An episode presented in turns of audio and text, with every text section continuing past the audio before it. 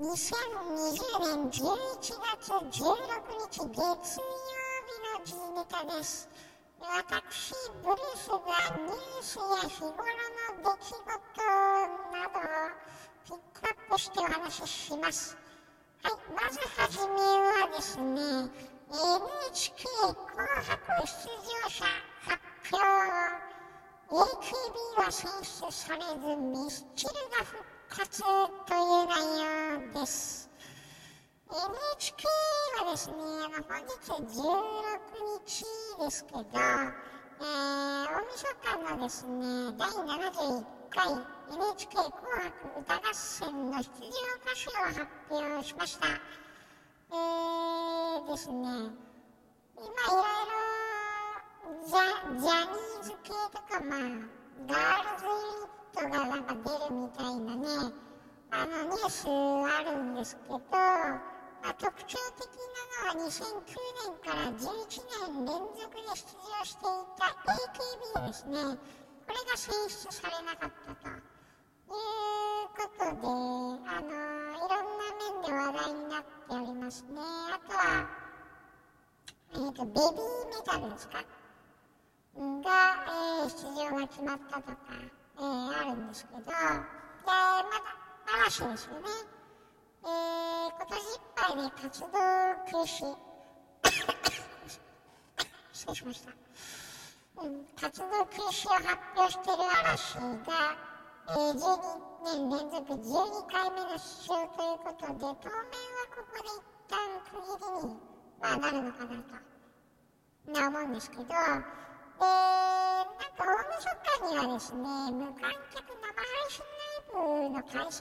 表しているということで、紅白についてはですね、会場から中継に出演すると見られているということですね。で、あとは私が予想していたんですけど、鈴木雅之さんがですね、24年ぶりの出場ということになりますね。64歳ですね。で、鈴木愛理さん、元キュートっていうアイドルグループなんですかね。と、コラボレーションしましたダディダリドゥが、ヒットしたということで、特に海外で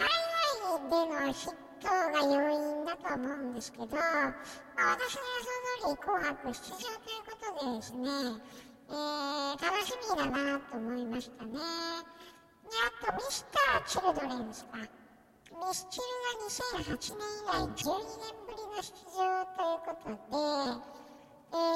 で、こちらも楽しみだと。で、新型コロナウイルスの感染拡大っていう中で、なかなかね、外出がしづらいっていうこともあるんですけど、家の中でね、紅白見るっていうのもありかなと。ね、いろんな過ごし方が、あると思うんですけど、あれですよね、今回、鈴木雅之さんが出るのでね、ちょっとね、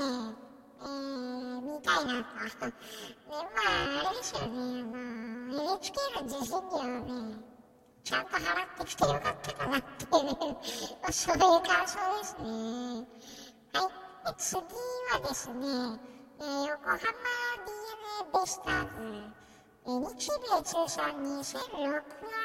打のロペス選手、219試合登板のパットン選手の退団を発表という内容ですね。ちょっとね、寂しいニュースでは、あるんですけど、DNA の球団としては2011年シーズンの契約を結ばない旨を、通知したと発表されました。対談でもわかるんですけど、ロペスはね、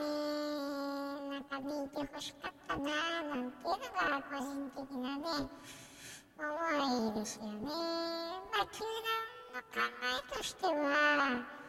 代打とかで出る選手ではないと、スタメンで出てこそ力を発揮する選手というような意味合いがあるので、この契約非更新っていうのは、納得がしやすいですよね。パッとはちょっとね、なんか日頃の行いとかもあるので、僕的にはもう、いいかなというのはありますし、あとはメジャーのね、球団に移籍するっていう話も出ているので、まあおそらくメジャーで中継ぎでね、見れるんじゃないのかなと思いますのでね、まあ2人に対しては引き続きね、応援したり注目したりっていうのはあるんですけど、ロペスね、月報でもいいからね、なんか残ってほしいですよね。外国人枠もなくなるので、ロペスの場合はね、来日8年目で国内 FA 権取得ということなので、日本人扱いっていうことでね、もう1年やってもらいたいなっていうのがちょっと私の感想ですね。はい。で、次のニュースはですね、これ中国軍の尖閣接近ということで、ちょっとね、尖閣諸島の周辺に、その海域ですね、それに中国海軍の、船が接近してるよっていうニュースですね。で、まあね、海上自衛隊の護衛艦は、相手を刺激しないようにとかね、いろんな以前の政権のね、指示、意見があったりとか、ちょっと中国側なんか衝突を起こさないようにっていう配慮とかをしてるっていうこともあるそうなんですけど、で、なんか今はですね、尖閣諸島から90キロ、北東の北緯27度線の、北側海域にですね、中国の、船がね、ちょっと展開してるっていうことで、いうことですね。でね、あれなんですよね、これについては結構なんか海上自衛隊もですね、警戒して監視してはいるそうですけど、なんか指示があればもう中国やっちゃうぞみたいな、考えはあるみたいですね。まあね、日本の領海とか侵入しようとしてるものに対してね、何もしないっていう考えはちょっと日本ぐらいしかないんじゃないですかね、そういう発想なのね。で、まあね、話し合いで仲良く穏便に済ませれば一番いいんですけど、それができないということではですね、燃えないのかなとは。いうのがちょっとね、ありますよね。これ、川野さんか河野さんかどっちかわかんないんですけど、前統合幕僚長ですね。の方が、旧民主党時代の政権の話とか、安倍政権の話とか、いろいろなんかね、政治家のパーティーで話をされたということなんですけど、菅政権になって、安倍政権を基本的には継承しているので、中国に対してはそれなりに厳しい対応をしていくということにはなると思うので、そういった意味ではまだね、安心感はあるわけですけど、アメリカ大統領選挙でですね、アメリカ国内が混乱していると。で、その隙に乗じてですね、中国がやっぱり台湾の、どこかをちょっとね、攻めるみたいな話はいろんなとこで、出ているわけで、日本としては台湾を守るべきですし、沖縄県内、海域で何かあればですね、何らかの行動を起こすっていうのが、基本的な考え方であると思いますのでね、その辺は、しっかりやっていただきたいなというふうに思います。はい。次の内容はですね、まこさまと慶殿下の結婚問題ということで、私がピックアップした、関心事ということですね。ヤフーニュースとか、週刊文春デジタル等でもいろんな情報が出ていると思うんですけど、秋篠宮家の眞子さま29歳と、小室圭さんこと圭さんですねの結婚について、ネット上ではですね、不満の声が多くなっています。これはですね、圭さんの金銭トラブル報道が要因とされています。身辺調査がですね、必要な人が皇室のお相手っていうのがまさにですね、これは衝撃的でですね、このような事態っていうのはね、史上初の出来事みたいなんですよ。これ武田恒康さんのお話によるとっていうことなんですけど、確かに私の知る限りでは皇室でこういうことっていうのは初めてだ、ナンパで、捕まえたっていうことだと思うんですけどね。いろんなネットの記事を見るとですね、ご結婚をもしされると、警備費の名目で、一時金が約1億5000万円出るそうですね。で、これは税金になるので、複雑な心境にはなると。国民の納得感がないと厳しいっていう印象ですね。で、この辺はやっぱり多く批判の声が出てて、やっぱり税金が出てしまうっていうこともあるので、納得できないっていう声がもう多数という現状みたいです。で、あれですよね、私の意見としてはですね、まこちゃんが皇籍を離脱して、お二人とも身の丈で一般庶民になればいいんじゃないのかなというふうに思いますね。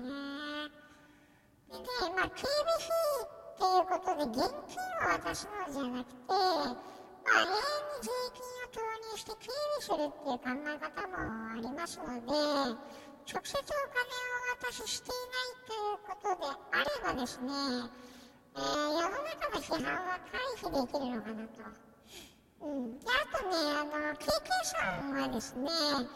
パラリーガルで仕事すればいいんじゃないですかね。で、パラリーガルっていうのは、法律事務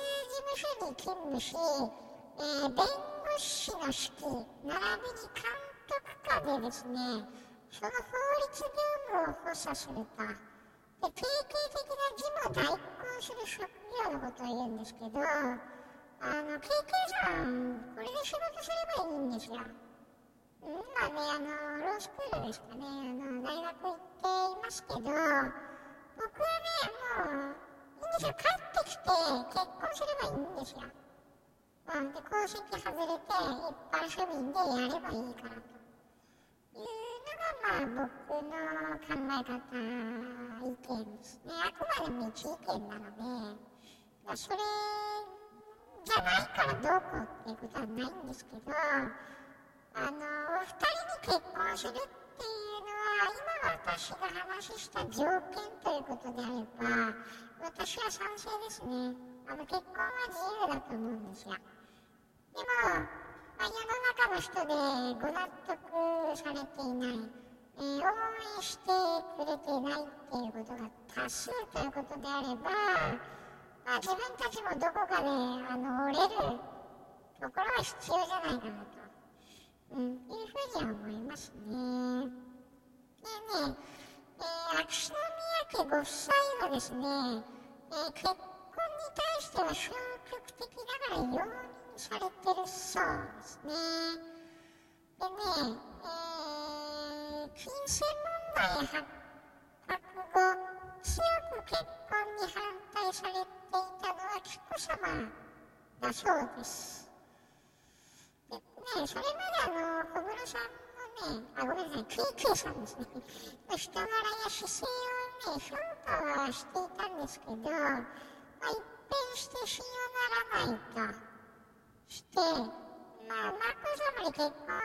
めさせたいとまで思うようになったそうですね。まあ、母親としてね、まあ、難しいっていうことは理解はしているんですけど、まあね、KK さん側から辞退、結婚の辞退っていうこともね、望んでいたそうなんですけど、まあ、辞退するってことはないっていうようなことみたいですね。KK 家族としてはね。でね、秋篠宮さまはですね、お二人の気持ちを尊重 したいというお考えなので、基本的に反対はしていないってことですね。で、まあ、記者会見でも述べていたんですけど、まあ、KK さん側の金銭問題をね、きちっと説明しなさいと、うん、っていうことを確かおっしゃっていたと思うんですよね。うん。で、まあ、ご両親とももろ手を挙げて結婚に賛成するわけにはいかないけど、娘の思いも否定できないということで、消極的ながら容認しているというのが現状だ。で、KK さんはなんか法座部大のロースクールを来年の5月に卒業予定で、その後のどこかのタイミングで、結婚したいっていうお考えみたいなんですよね。ただね、まあ、こういう流れになると、週刊文春をはじめ、メディア、まあ、テレビも含めてですけど、やっぱり KK さんと眞子さんの追っかけ、そういうのもね、十分考えられますし、かなり、複雑で厳しい事態を招くかなっていうのもあるんですけど、でもお二人がね、それでも結婚されたいっていうことであれば、まあ、これを乗り越えてほしいなっていうのもありますよね。で、警備は、これはね、もう、仕方ないと思うんですよ。これはもう税金投入して、警備するっていうのは僕はいいと思いますね。ただ、現金を2人に出さないっていうことであれば、まあいいかなと思うので、KK さんね、やっぱり、どんな理由があってもですね、29歳で仕事を持っている上で結婚するっていうところが僕がそれ一番問題だと思いますね。うん、そこですよね、ポイントは。そこはね、なんか言う方が少ないかなっていう、なんか、金銭問題ばかりピックアップされてるわけですけど、僕としてはね、あれですよ、何でもいいから働いて、自分たちのお金で一緒に暮らす。それをしてほしいななんて思いますね。本当に愛し合ってるのであれば、僕はそうしてほしい。ですね、まず仕事をする。で、眞子さんだって仕事してもいいと思うんですよ。何でもいいから。うん。2人で仕事をして、稼いで、そのお金で、生活するっていうことで、僕はいいかなと思いますね。それが身の丈だと思うので、うん。そこだけですね。僕が引っかかるのはそこですね。うん。そこちゃんとしてくれれば僕はもう結婚大賛成ですね。うん。っていうような感じですね。はい。今回は以上になります。2020年11月16日月曜日の時ネタでした。今回もポッドキャストを聞いていただきましてありがとうございました。